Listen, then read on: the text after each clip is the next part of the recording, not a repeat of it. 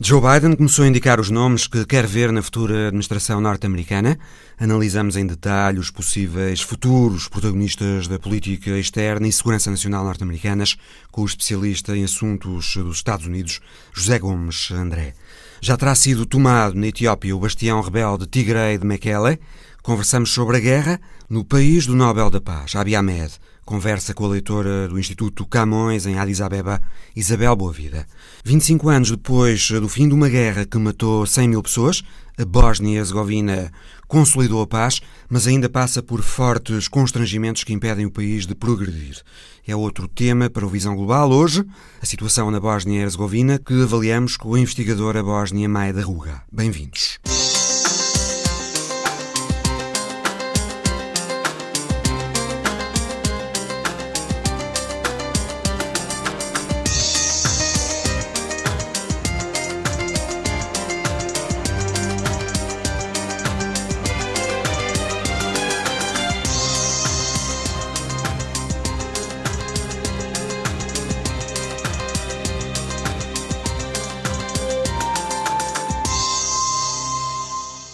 Joe Biden começou a indicar os nomes que quer levar para a futura administração. Vamos analisá-los com o especialista em política norte-americana José Gomes André. Começamos com Anthony Blinken, para secretário de Estado, chefe da diplomacia norte-americana. Anthony Blinken tem décadas de experiência em política externa e segurança nacional. Ele vem já dos tempos de Bill Clinton, nos anos 90. Foi vice-secretário de Estado com Barack Obama entre 2015 e 2017, consultor principal de Joe Biden há já 20 anos. José Gomes André, boa tarde. Anthony Blinken está a ser visto como um sinal do regresso do establishment à política externa norte-americana, depois de quatro anos de disrupção Trump. É assim, é um sinal de que a política externa de Joe Biden vai ser mais previsível do que na administração Trump? Boa tarde. Uh, sem dúvida. Aliás, uh, juntamente com, com outros nomes que foram sendo anunciados, o que temos aqui é claramente o tal regresso à normalidade. Uh, a larga maioria, diria mesmo se calhar a totalidade dos nomes conhecidos até o momento, são todas figuras uh, com bastante experiência nas respectivas áreas, quase todos já trabalharam com Joe Biden quando este era vice-presidente durante a administração Obama. Se não trabalharam com Biden, trabalharam justamente com Obama, alguns até em outras administrações eh, Clinton e, nomeadamente, até com George W. Bush, e, portanto, são pessoas eh, claramente eh, experientes, com conhecimento já dos dossiers. Uh, e com, enfim, no fundo, com uma habituação bastante grande uh, na, nas suas, uh, enfim, com, com, o processo federal e não só. E neste sentido, Biden dá um claro sinal de mudança relativamente a Trump, cujas nomeações pertenciam ou ao seu círculo mais próximo ou muitas das vezes até de pessoas claramente fora um, do, do, complexo político tradicional, pessoas por vezes dos mídias, por vezes da, eh, enfim, da, da, das áreas, da área empresarial, mas que prometiam efetivamente um, um, modo diferente de estar em política e no caso de Biden parece haver aqui um desejo simplesmente de um regresso a, a uma, certa, a uma certa normalidade, como dizia. O nome de Anthony Blinken está a ser bem recebido no Departamento de Estado como um sinal de que com Joe Biden no Departamento de Estado, vai voltar a ter eh, preponderância na definição da política externa norte-americana? Sem dúvida. Aliás, houve uma declaração, não de Anthony Blinken, mas de Linda Thomas Greenfield, eh, nomeada embaixadora da ONU, eh, que se sintetizava a ideia do diplomacy is back, a diplomacia está de volta. Também aqui com um claro desejo de mostrar que o estilo da administração de Trump, que sobretudo se marcava por alguma eh, política unilateral, ou quando não unilateral, pelo menos de clara denúncia e até alguma hostilização dos aliados tradicionais, eh, tenderá a ser substituída por um regresso a um ideal mais multilateral, maior, de maior cooperação e, sobretudo, o chamado soft power, não é? o, poder, o poder mais leve da própria diplomacia, uh, será certamente uma das grandes tendências desta nova administração e, claro que, do ponto de vista, enfim, falando nós aqui em Portugal, uh, é, é muito relevante perceber se, de facto, os Estados Unidos vão voltar a uma lógica de maior cooperação e diálogo, nomeadamente com a União Europeia, também no quadro da própria NATO e, claro, com outras regiões do mundo. Uh, e, de facto, esta figura de Blinken, que é uma figura que já está associada ao, secretário, enfim, ao, Departamento de Estado há, há muito tempo, anuncia de facto aqui uma lógica bem diferente. Ele é um internacionalista, é um multilateralista, um defensor da lógica democrática e da, da, e da primazia dos Estados Unidos, mas naquilo que costuma chamar uma liderança pelo exemplo e não propriamente pela força, e muito menos eh, em termos de lógicas isolacionistas. Referiu o nome de Linda Thomas eh, Greenfield. Ela está indicada para embaixadora na ONU. É uma antiga diplomata de carreira com boa reputação, não é? Sem dúvida, e com, e com grande experiência numa área que, enfim, quase sempre historicamente negligenciada. Ela tem grande experiência em África, eh, fez vários cargos em África e temas africanos. É afro-americana. Sem dúvida. Uhum. Também nesse aspecto é, é, é uma, uma, figura interessante e relativamente que contrasta mais uma vez com a, com a figura, com, as, com, com, muitos dos apoiantes da, da, administração Trump e algumas das figuras da administração, eh, e portanto extremamente experiente, eh, conhecida pelo seu diálogo, pelo seu conhecimento dos temas africanos, eh, o que portanto também aqui anuncia claramente uma postura já não de permanente hostilização da ONU, mas numa lógica de cooperação e sobretudo e eu gostava de sublinhar isto, eu penso que para além do sinal importante que se dá a nível interno, é claramente também um esforço de Biden de anunciar ao mundo um certo regresso dos Estados Unidos numa plataforma de diálogo e de dinâmica internacional e não de isolamento como Trump eh, preferiu. Os nomes para a Segurança Nacional, Jake Sullivan, para Conselheiro de Segurança Nacional, é outro veterano da administração Obama. Ele foi importante, nomeadamente, para a definição da política norte-americana em relação ao Irão. É um sinal de que o acordo nuclear com o Irão é mesmo para retomar? Bom, uh, sobretudo sabemos, por um lado, é um pouco prematuro percebermos exatamente do ponto de vista das relações internacionais, na questão mais específica, uh, quais vão ser as orientações de Biden. Sabemos que, em relação à questão climática, há um desejo de regresso ao Acordo de Paris, em relação ao Irão e outras regiões, não temos ainda linhas muito claras. Uh, mas penso que, que é, é, muito natural que, que, boa parte do esforço desta administração seja o de ser o anti-Trump, no fundo, contrariar muitas das linhas que a administração nos últimos quatro anos seguiu. Por outro lado, também não é, uh, também acho que é prudente percebermos que boa parte da chamada grande estratégia dos Estados Unidos, a nível internacional, segue algumas linhas de continuidade e, portanto, não podemos esperar aqui uma ruptura absoluta. Muita, muita dessa ruptura passará, em parte, por questões simbólicas ou por questões de discurso, mas não necessariamente em termos políticos. Por exemplo, em relação à China, eh, não me parece que, que, que vai haver aqui uma alteração muito substantiva. A questão do Irão é, é muito delicada, até pelo que depois representa uh, na posição dos Estados Unidos no Médio Oriente, mas uh, a existência de a presença de Jake Sullivan nesta administração, mais uma vez um, um antigo conselheiro de Clinton, de Biden, com enorme experiência, mostra uh, esta preferência de Biden por um círculo relativamente próximo, com, com quem, quem já tem conhecimento, mas sobretudo o desejo de ter figuras incontestadas e de, de, certa maneira já muito sólidas na compreensão deste tipo de temas. José Gomes André, eh, Joe Biden elevou as alterações climáticas assunto de segurança nacional,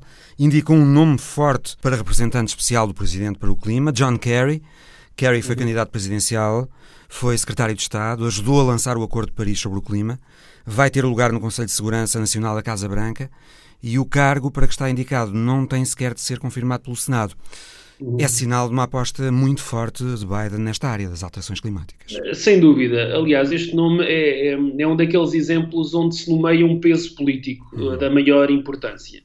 John Kerry não é propriamente um especialista em políticas ambientais e nesta matéria nem tem de o ser. Ou seja, mais importante, haverá evidentemente dezenas de especialistas um, nesta área, cientistas, etc., a trabalharem, digamos, nos bastidores, nos preparativos daquilo que é necessário, mas do ponto de vista diplomático, ter uma figura com o peso político de Kerry, eh, como disse, antigo candidato presidencial, antigo secretário de Estado, uma figura reputadíssima um, em todo o espectro político norte-americano e também internacional, eh, é de facto, provavelmente eu diria até o sinal mais forte dos nomes até agora conhecidos. Isto é, de que para Joe Biden o regresso ao Acordo de Paris e uh, uma, uma reivindicação do papel dos Estados Unidos nesta matéria da maior importância com este nome muito forte, mostra claramente aqui uma aposta e uma linha uh, que será seguramente ruptura com a da administração anterior e que uh, provavelmente poderá ser, diria,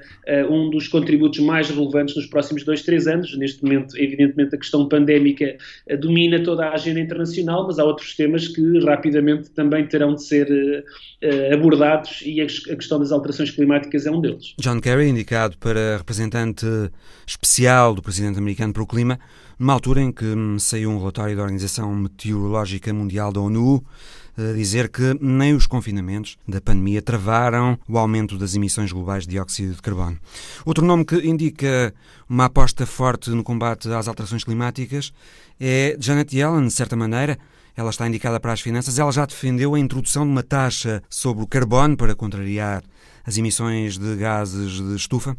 À partida, será um nome que não terá grande dificuldade em ser aprovado no Senado, não é, José Gomes André? É uma economista de prestígio, antiga Presidente da Reserva Federal. Exatamente. Dá a impressão que muitas destas escolhas também vão ao encontro dessa preocupação. Ou seja, uh, aqui um certo piscar de olhos aos republicanos. Como sabe, o Senado, neste momento, tem uma maioria republicana, faltam duas eleições de uma espécie de segunda volta na Geórgia que podem colocar os democratas numa lógica de 50-50 com Kamala Harris a desempatar a seu favor, mas se isso não suceder e se, portanto, os senadores republicanos estiverem em maioria, a questão destas nomeações poderia ou poderá tornar-se complicada.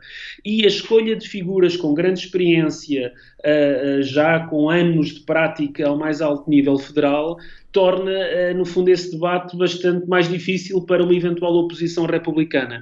A figura de Janet Yellen é, é Curiosamente, diria que deste grupo até será das figuras ligeiramente mais à esquerda, um, que tem algumas posições, como aquela que referiu, mas entre outras também uma certa ideia, uh, políticas um pouco mais progressistas, mas ainda assim, até pela sua experiência na Reserva Federal, uh, será um nome, quer dizer, quase impossível de, de, de questionar, e, e, portanto há aqui também um esforço de Biden de claramente proporcionar uma ponte de ligação com os republicanos sem que estes tenham uh, que passar um pouco aqui pela, pela, pela pressão do seu próprio partido de criar problemas a esta administração. Ela, se for confirmada, terá talvez como primeira grande missão conseguir fazer passar um novo pacote de estímulo à economia por causa da pandemia. Sim, esse será, aliás, há aqui a curiosidade de ser a primeira, se, se for confirmada, a primeira secretária do Tesouro Mulher em toda a história norte-americana e desde já uh, com essa tarefa de monta. Aliás, essa questão neste momento cria grande preocupação nos Estados Unidos,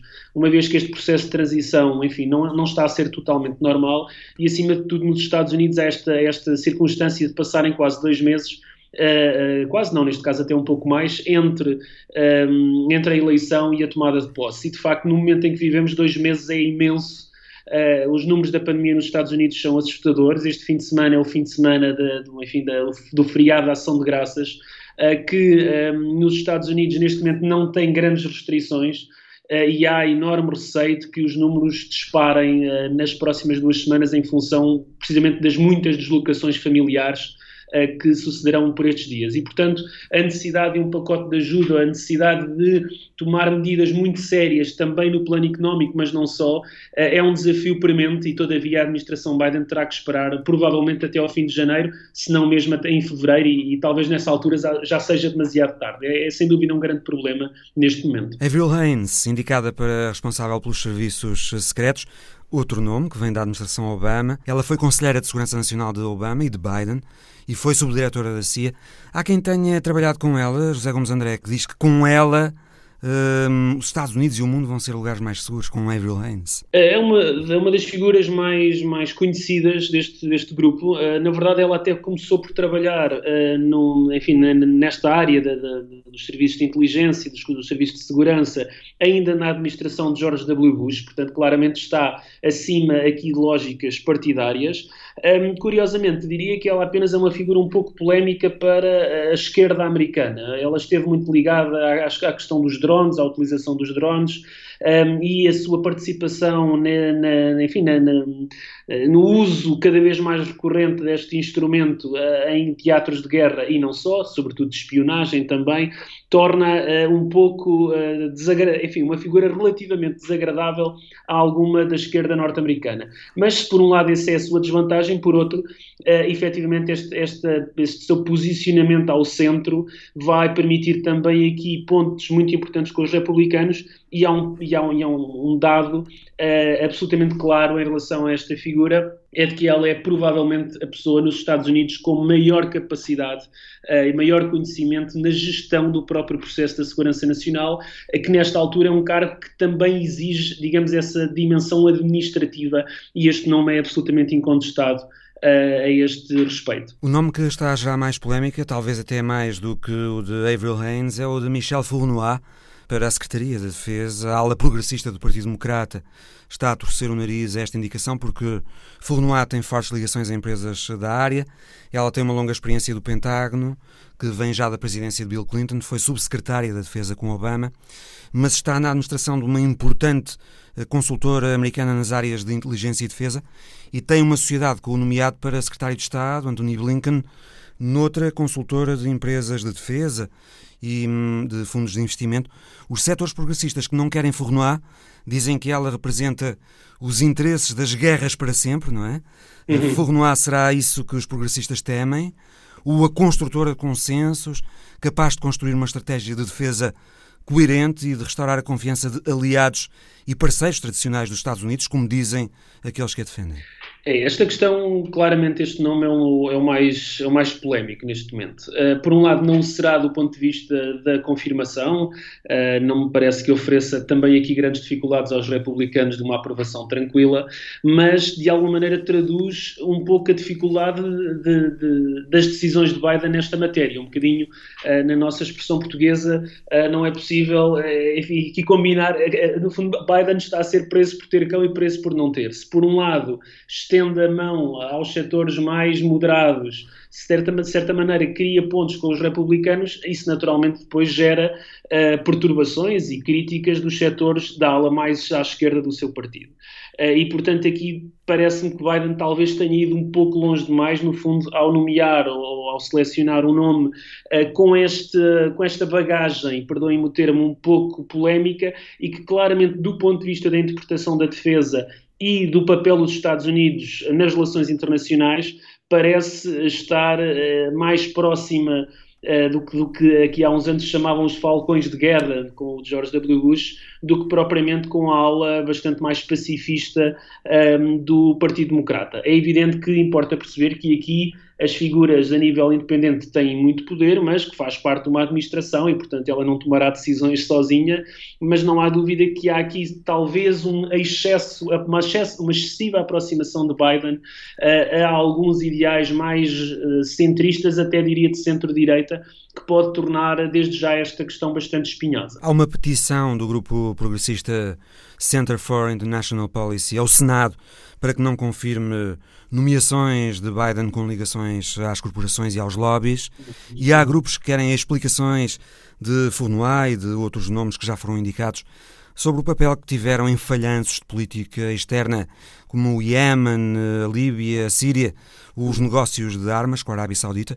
Isto são já os setores eh, centrista e progressista do Partido Democrata digamos, às turras, José Gomes André? Uh, penso que sim, e diria que é talvez, eh, será talvez uma das tendências mais naturais e duradouras dos próximos anos. Agora, quando começarmos a deixar de falar de Trump, este será certamente um dos temas mais quentes nos Estados Unidos.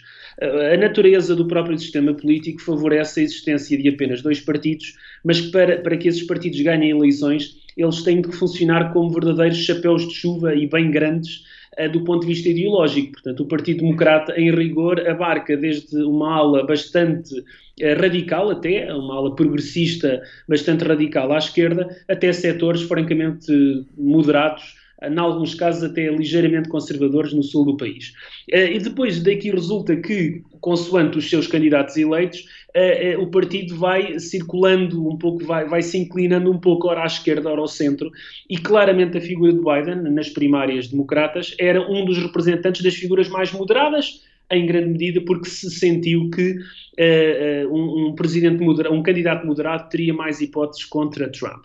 Um, agora, esta luta interna vai adensar-se, porque naturalmente os setores mais progressistas do partido vão procurar puxar Biden o mais possível para uh, essa mesma ala esquerda e o próprio Biden, quer por personalidade, quer provavelmente por interesse político, tentará recentrar o partido na medida do possível.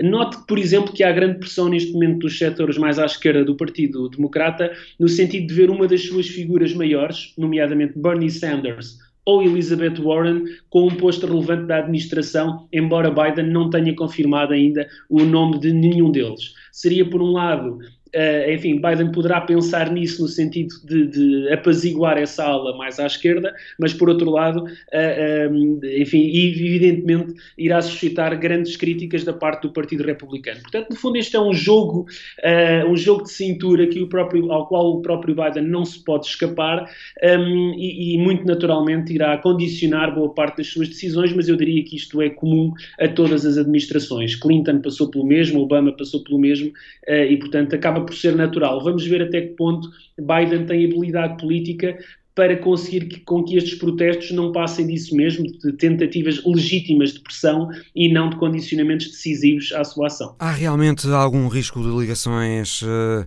da administração Biden aos lobbies e às corporações que justificam estas eh, preocupações dos grupos progressistas? Bom, de um modo geral, aqui há quase uma diferença entre uh, alegações que depois são provadas, e essas naturalmente devem merecer todo o tipo de repúdio, à simples figura do lobbyista, não é? À simples figura daquele que, uh, tendo a experiência política, de alguma maneira enriqueceu ou beneficiou politicamente com as chamadas ligações perigosas.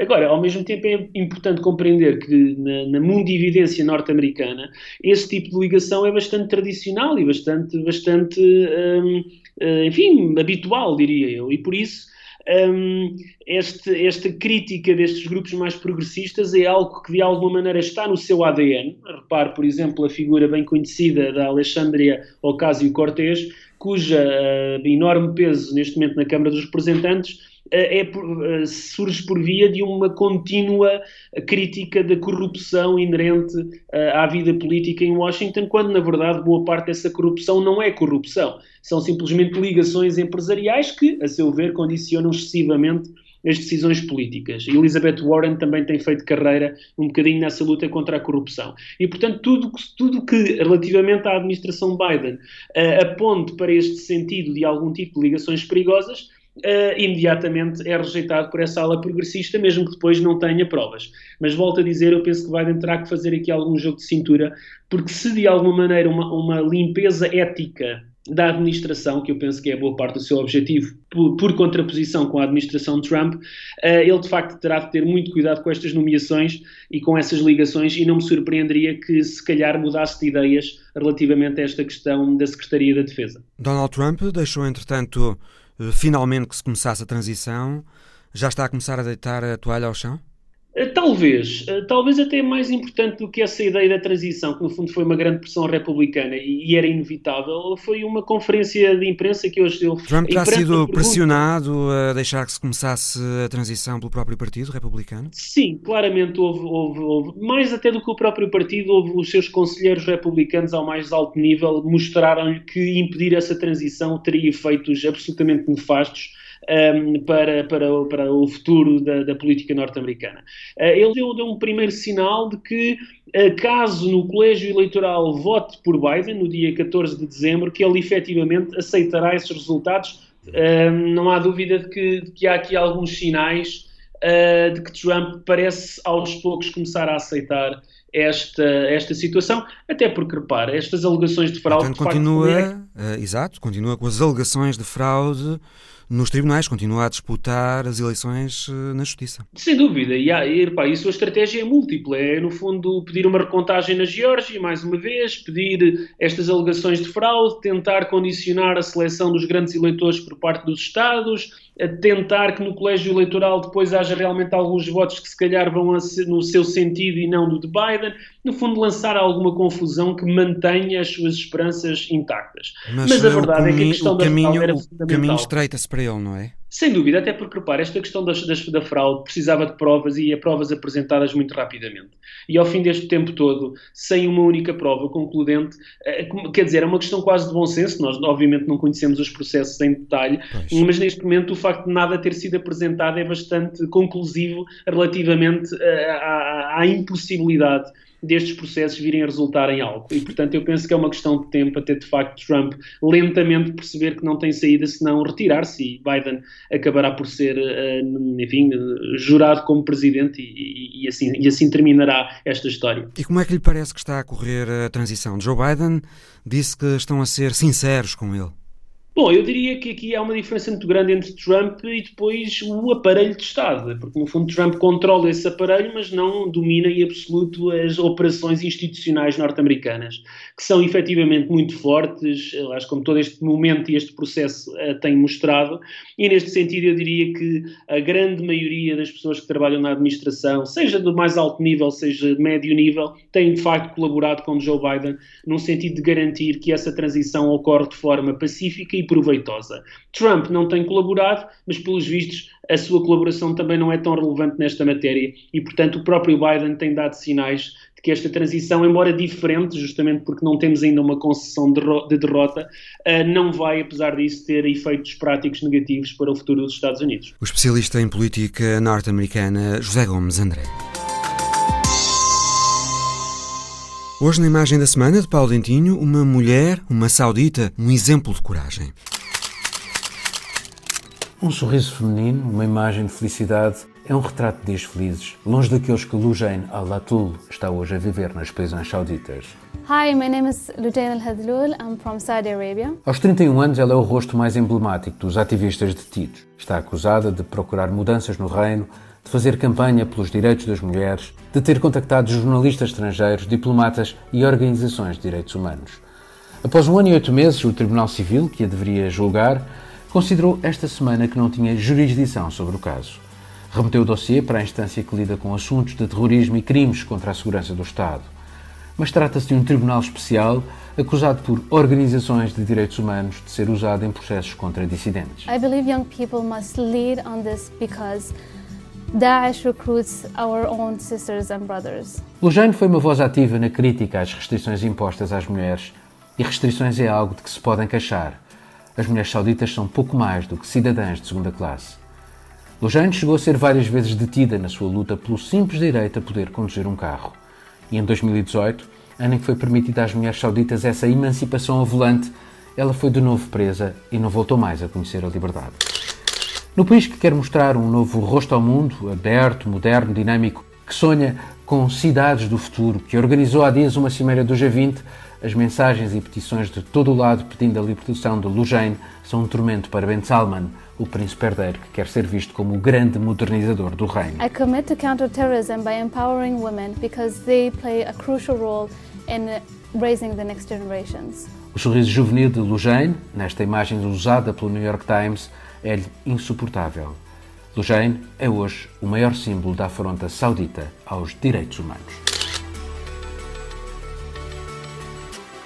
Já ouviu, agora pode ver a imagem da semana de Paulo Dentinho no site RTP Notícias.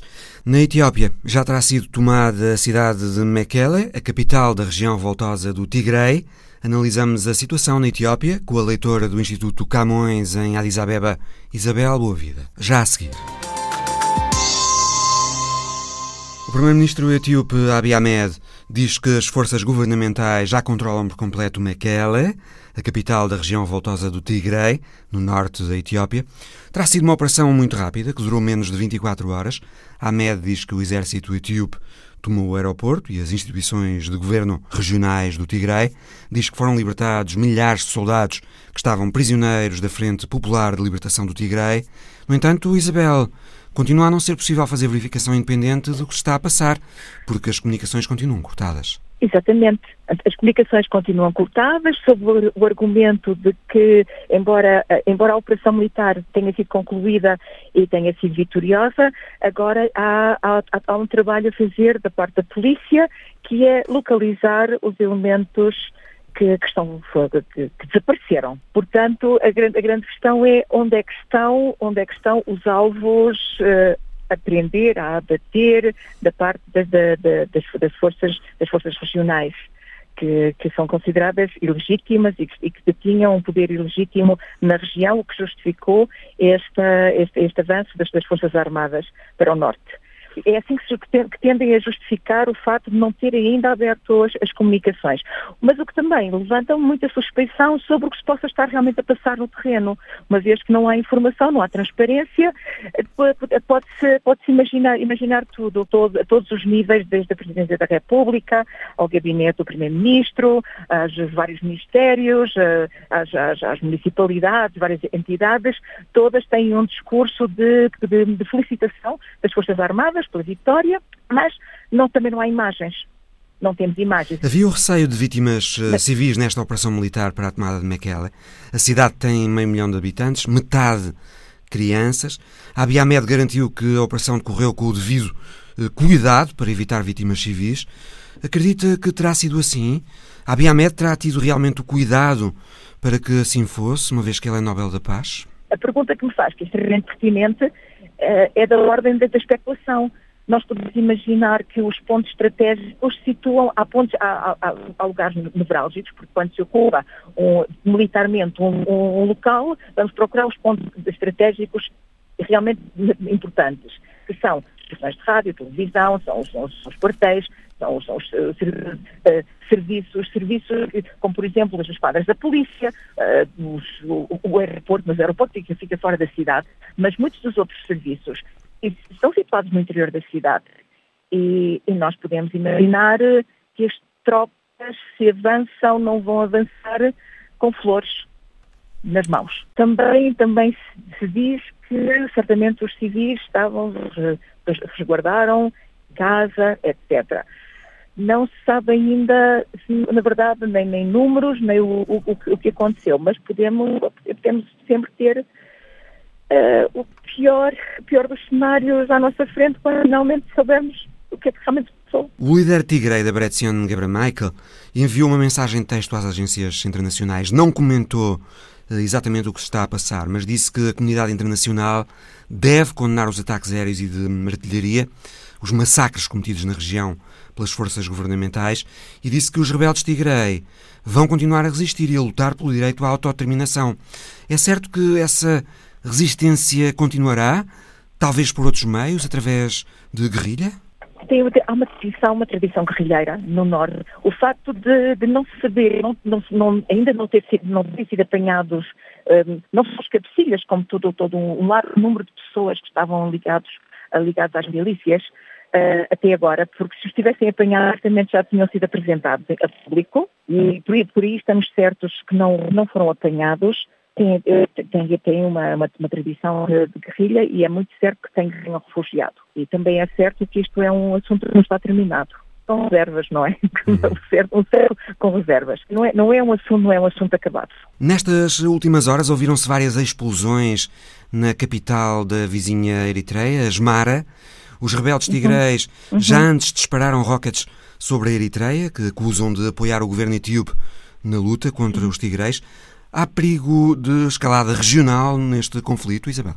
É, tudo é possível. Na verdade, também, também é verdade que há um grande movimento de, de, de apoio Uh, e, de, de, apoio ao, ao, governo, que na verdade é transitório, até às eleições, mas que, que encontra um grande, um grande apoio popular também. Se é verdade que esse apoio popular se estende às populações civis, como é argumentado pelos, pelos mídias uh, oficiais, que existe, não sabemos se é verdade ou não, mas, mas existe um grande apoio popular e existe. E, e eu creio que, que, que, que não há vontade de alargar uma guerra à vizinha Eritreia. Agora, o que, isto é tudo muito volátil. Há repercussões na capital da situação no Tigray? Nós temos dois tipos de, de capitais a considerar.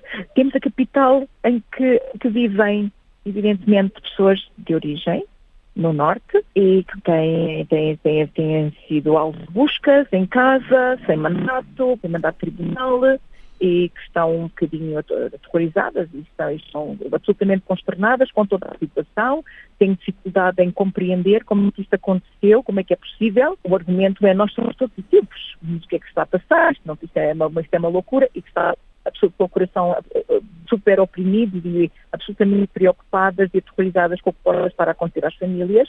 Mas existe essa capital. Existe depois a capital, eh, a capital do, da, da, da população que que, que apoia, que apoia a lógica, a lógica governamental e a lógica militar e que está, inclusive ontem à noite havia carros a passar, apitando e dando vitórias, etc., por, por ter terminado esta chamada terceira fase de, de ocupação, de ocupação da, da, da, cidade e eh, com a esperança que fosse o final, o, o fim de tudo, que isto fosse um ponto final parágrafo, e que a seguir viesse o travessão das, das conversações com o governo que, entretanto, está a ser nomeado. Claro que existe depois a, a, capital, a capital do, do, governo que se movimenta em torno de, de, legitimar tudo isto, porque foi chamado, foi já, foi já chamado, é chamado ao Parlamento uma, uma reunião extraordinária, certamente para tomar decisões, sobre o, o, o, que vai a seguir, porque o, o, Primeiro-Ministro não é quem governa, quem governa é o Parlamento, digamos assim.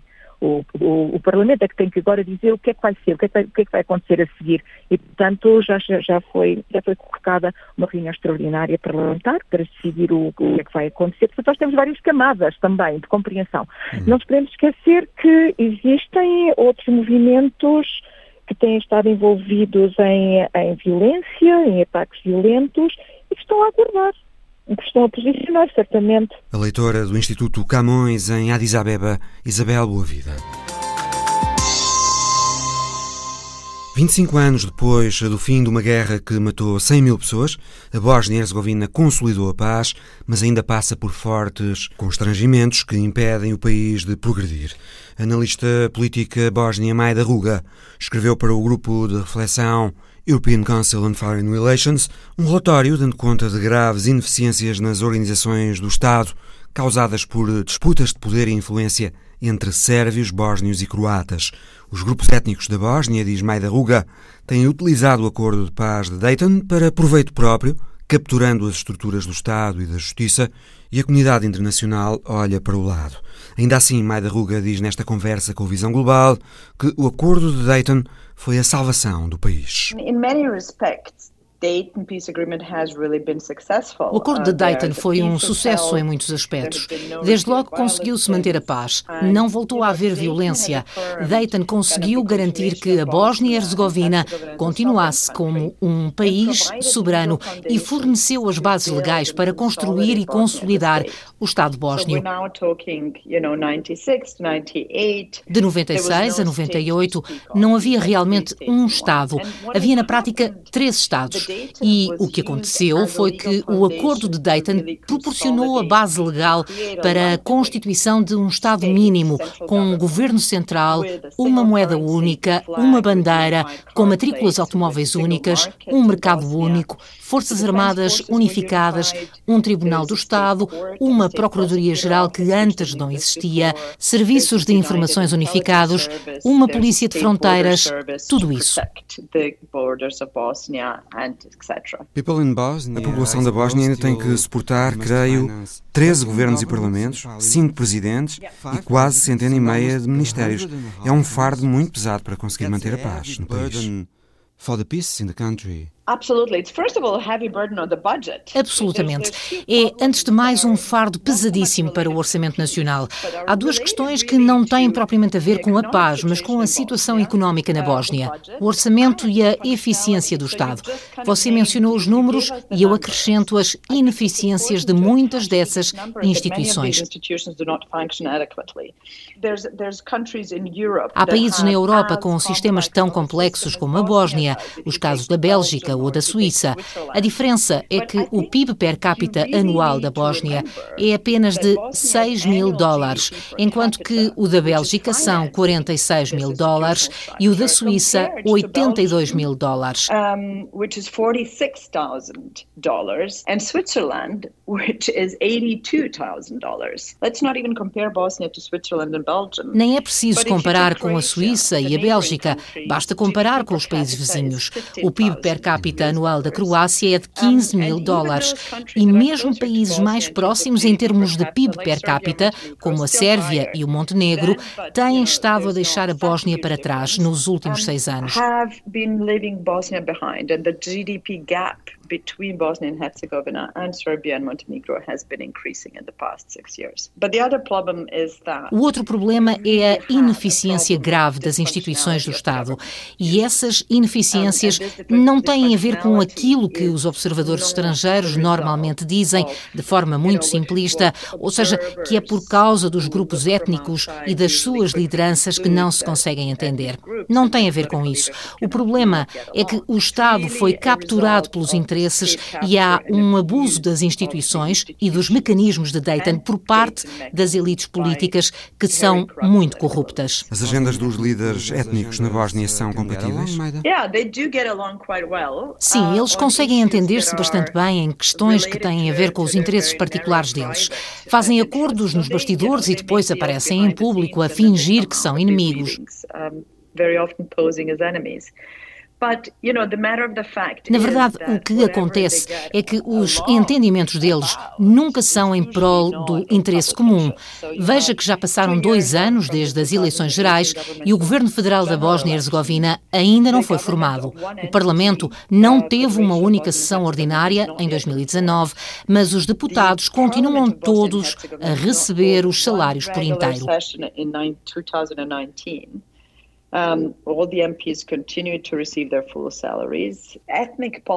Há um elevado grau de impunidade na forma como funciona este sistema de governo baseado nas diferenças étnicas.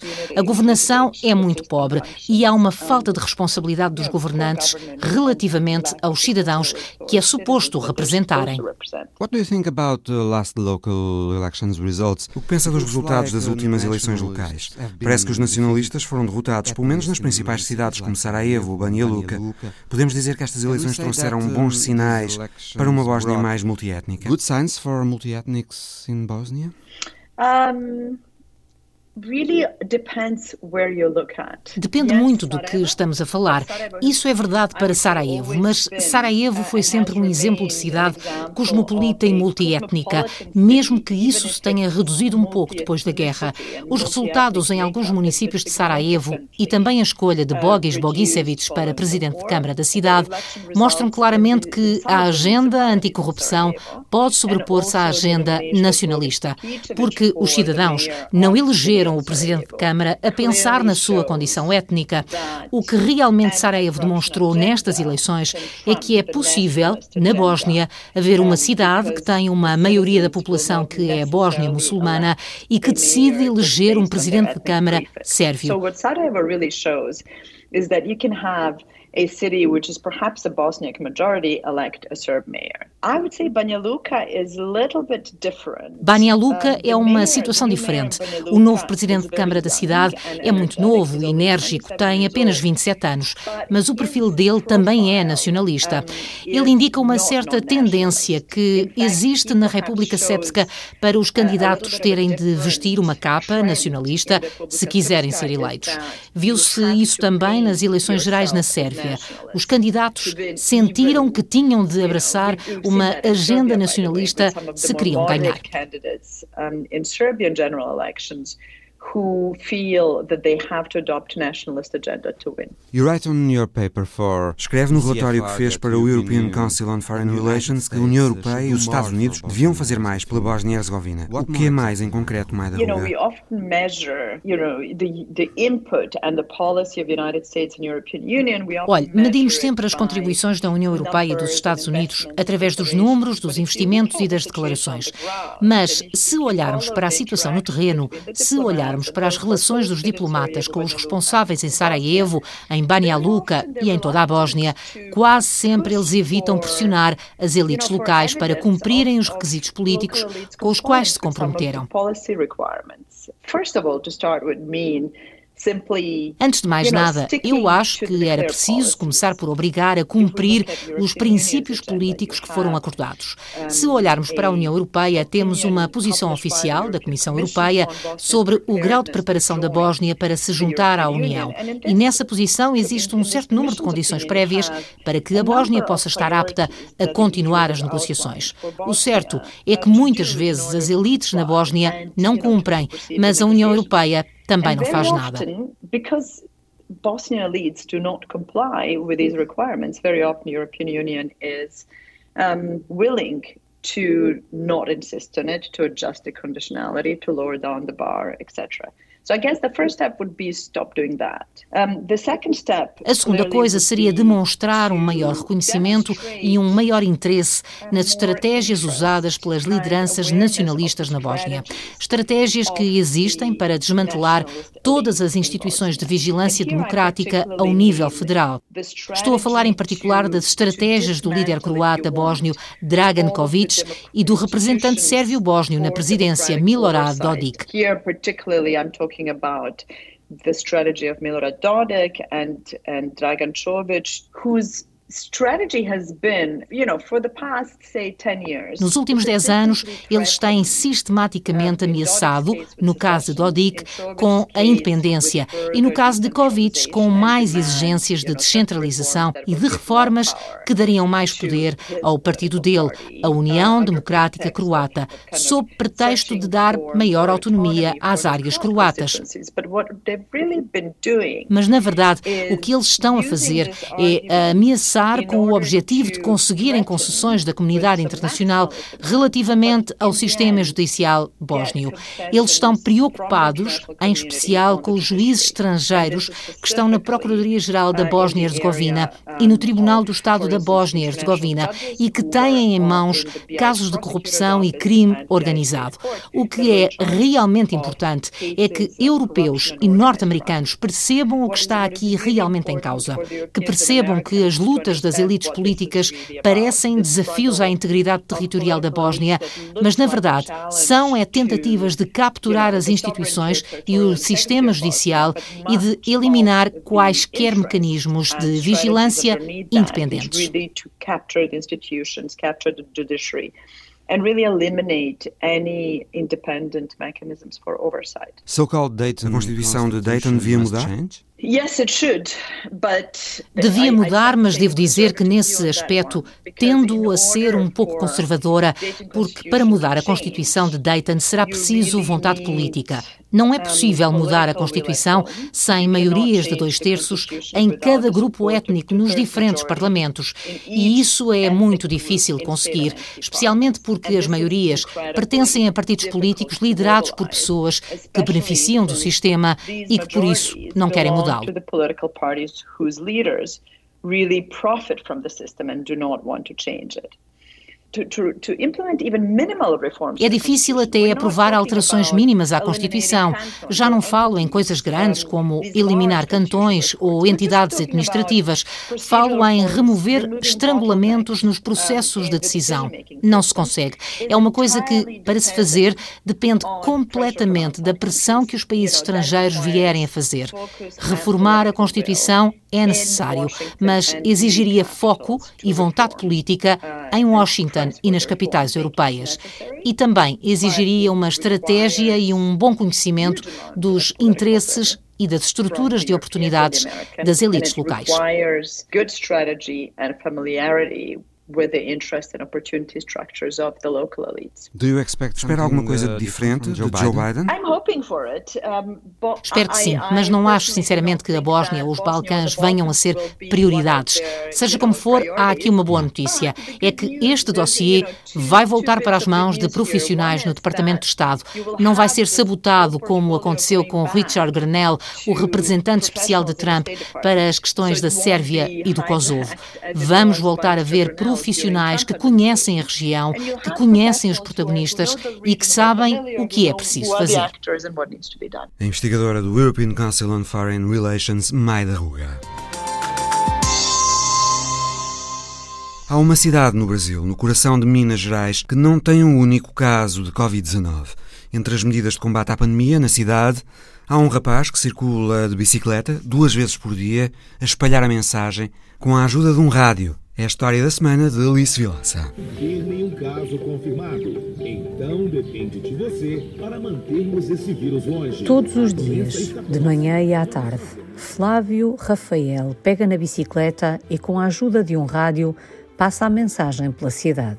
Atenção moradores de Cedro do Abaeté. A luta contra o coronavírus não acabou. A cidade é Cedro do Abaeté, uma cidade no coração de Minas Gerais, a única cidade brasileira sem Covid-19. E a cidade respeitou muito as regras, sabe? Principalmente naqueles quatro, cinco primeiros, primeiros meses de pandemia. Com quase 1.200 habitantes, desde o início da pandemia, já lá vão nove meses, Cedro do Apaeté não registrou um único caso de Covid-19. A cidade é caso único no Brasil que desde fevereiro já contabiliza mais de 6 milhões de casos e 170 mil mortes por Covid-19. Uma cidade privilegiada, que não podemos deixar essa doença chegar aqui não. Máscaras gratuitas, testes aleatórios, promoção do isolamento e ruas vazias – são os ingredientes da receita usada no combate à pandemia e que para já tem dado frutos. Aqui o pessoal aqui tem, tem feito as manutenções certinha para não chegar aqui até nós, é que nossa população é uma população idosa. A pequena cidade no coração de Minas Gerais tem uma avenida principal, duas avenidas paralelas e várias pequenas ruas que cruzam as avenidas. As ruas estão desertas, silenciosas e é no silêncio que se faz ouvir o rádio de Flávio Rafael. Gabinete de Enfrentamento da Covid-19 comunicam: não relaxem. Uma mensagem que se ouve duas vezes por dia, de manhã e à tarde. Todos os dias eu acordo, pego a bicicleta, das 8 às 9 e meia e das 4 às 5 e meia da tarde. Os moradores de Cedro de Abaeté sentem-se seguros e aplaudem a iniciativa. É, a bicicleta é importante, muito importante. A média de idades na cidade está acima dos 50 anos. A cidade tem apenas uma igreja, algumas mercearias e um centro de saúde. O hospital mais próximo está a 35 quilómetros, na cidade vizinha de Abaeté. E a gente trouxe especialista para a cidade para evitar que a população saia da cidade. As autoridades de saúde locais esperam que a cidade, protegida pelas terras mineiras, continue a manter a estatística que colocou Cedros de Abaeté nas manchetes nacionais mas sabem que é preciso continuar em alerta. Atenção moradores de Cedro do Abaeté. A luta contra o coronavírus não acabou. Juntos estamos mantendo esse vírus fora de nossa cidade. A história da semana de Alice Vilaça. O Visão Global volta para a semana. Até lá.